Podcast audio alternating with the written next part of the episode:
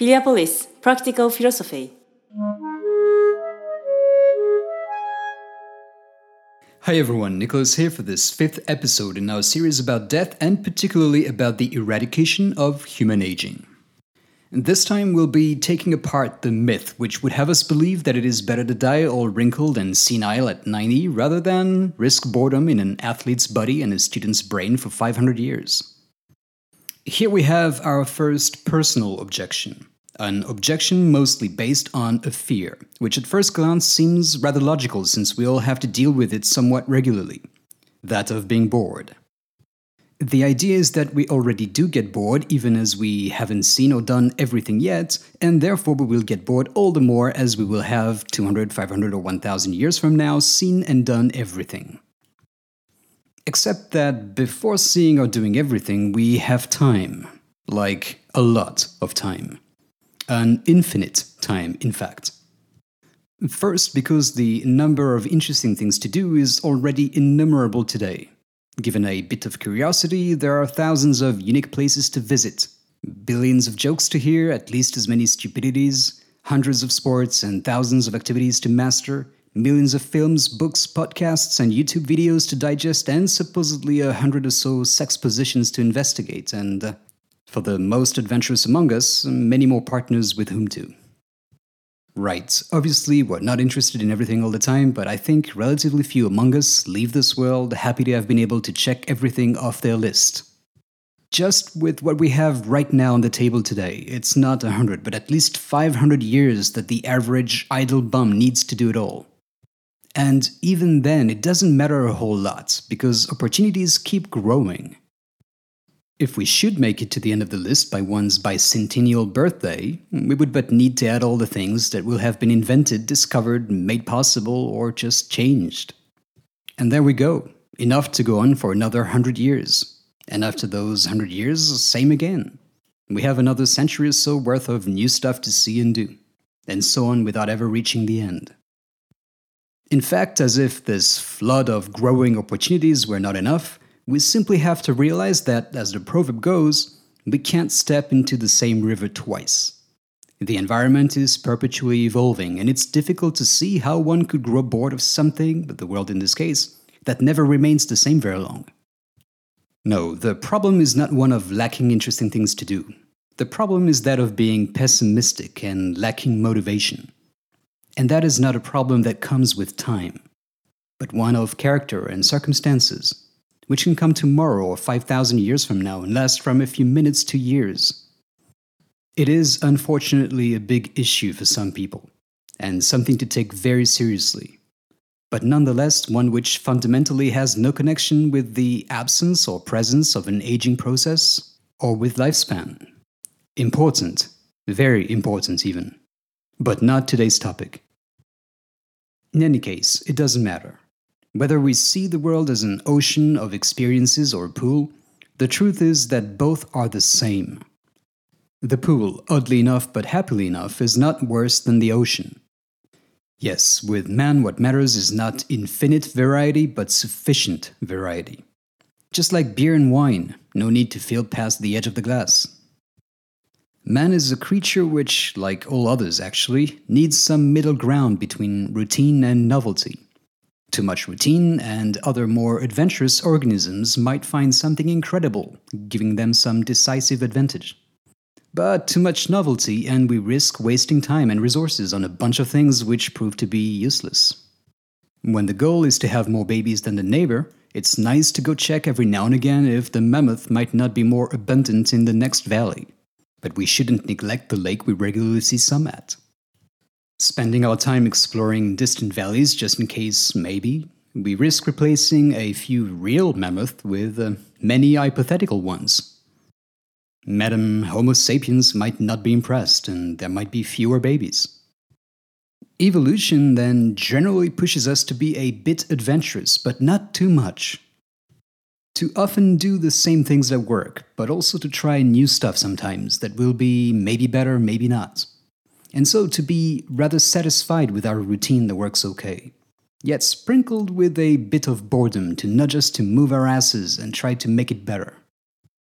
Basically, man was shaped to be cool with a large dose of always the same, with a bit of completely new on the side. Not everyone is exactly the same, of course, but this is the general tendency. So, what does that mean for aging? Or rather, for the absence of aging and growing lifespans? Well, I think it means that we do not necessarily need to invent new sports or to explore new planets. Mm, why not? But it isn't necessary. Thankfully, we have evolved in an environment relatively poor in new experiences, which conditioned us to be happy with relatively little. Nobody gets bored with eating every day three times a day, Mm, which is not something I necessarily recommend, but that's a different story. Changing ingredients every so often. We don't grow bored of watching TV, YouTube, or listening to radio and podcasts every day. The content changes a bit, maybe, but the activity is fundamentally the same, without it bothering us. And we rarely complain that we make love too often. Well, that means you've gone pro. The most primal activities are generally the most enjoyable drinking, eating, making love, basking in the sun, chatting among friends, and so on. And they are also the most frequent and least susceptible to boredom. Less beastly activities do not necessarily enjoy this immunity, but all it takes is to vary things a bit and modulate the frequency. And indeed, in this battle against boredom, the other ally we seldom mention positively is our rather poor memory. Not being able to recite by heart the lyrics of all the songs we've heard only once in our life, it may not seem like it, but actually it's a huge blessing. Some people have a photographic memory, they can draw everything they've seen, even just once. Others, a perfect episodic memory. They can recall everything they have ever done in their life. And these people are actually more handicapped than anything else. Fortunately for the rest of us, we rather easily forget the face of people we cross in the street, and even sometimes the name of people we've been invited to see, which is a bit more problematic. But thanks to this sieve of a memory, we can easily forget that today's interesting conversation, well, we already had it five years ago. A vague deja vu, perhaps, but not much more. Not enough to distract from enjoying the moment. We can appreciate rewatching an old movie we remember only the plot lines of and the fact that we liked it. We can revisit the same places, replay the same games, see the same people, and generally speaking, appreciate anew that which we have mostly forgotten. Of course, we could say that what is seen for the first time will be felt more strongly. And it is often the case, because quite often we don't wait until we have completely forgotten about it before revisiting it. But it is also often false. We can absolutely enjoy the same movie, often for different reasons and sometimes even more, upon watching it for the second time. There are also numerous activities which become more enjoyable as we gain mastery of them. We may forget 9 tenths of a snowboard initiation day four years ago, yet appreciate the motor reflexes which lingered. There are no rules. It's sometimes better the first time around and sometimes not. But having an imperfect memory allows for us to be gently tricked into satisfying our small need for novelty with what we have already seen and done. And that's really cool because that means we already have everything we need to be happy. The thing is to learn to manage intervals, to have a good mix of routine and fake new. Man has evolved to remain relatively satisfied in his cave and surrounding savanna. He never needed constant change. This is a false problem to which future bicentenarians will no more be confronted than today's 50 somethings. The true problems of boredom are biological decrepitude and social alienation. Two things which do dramatically reduce our options, but which the absence of an aging process should largely resolve. We are no more susceptible to boredom at 50 than we are so at 25, and no more at 75 than at 50. All the more if, without biological deterioration, we have at 75 the same abilities and opportunities than at 50.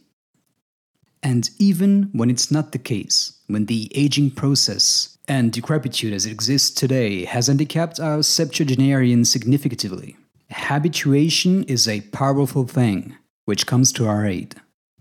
The hedonic treadmill, as it is called in psychology, ensures that man adapts to his new circumstances after a while to get back to his average natural satisfaction level. Some are more easily satisfied than others, but this average satisfaction varies little despite the happy and sad accidents of life. We get used to our new circumstances, and it takes a lot to durably impact our happiness or sadness. Those who are bored now have their work cut out for them, with or without aging. And others only need but keep going, like now, with or without aging. Often, after having shown that boredom won't be a real issue since we can easily satisfy ourselves with what we already have, the next objection is about the worth of those experiences, and therefore the worth of the life of a human who would no longer age. And the objection goes like this if people are fine with doing the same things in the long term, why bother? What is the value of such a stagnating life? Of course, put this way, it sounds rather bad, and we instinctively want to sympathize with the obvious conclusion of such a question. Except that, of course, I could easily reformulate it and ask if people satisfy all their needs, why keep going? What is the worth of a generally satisfied life? Already, the tone is different. I could even change the question some more to bring out the answer I want.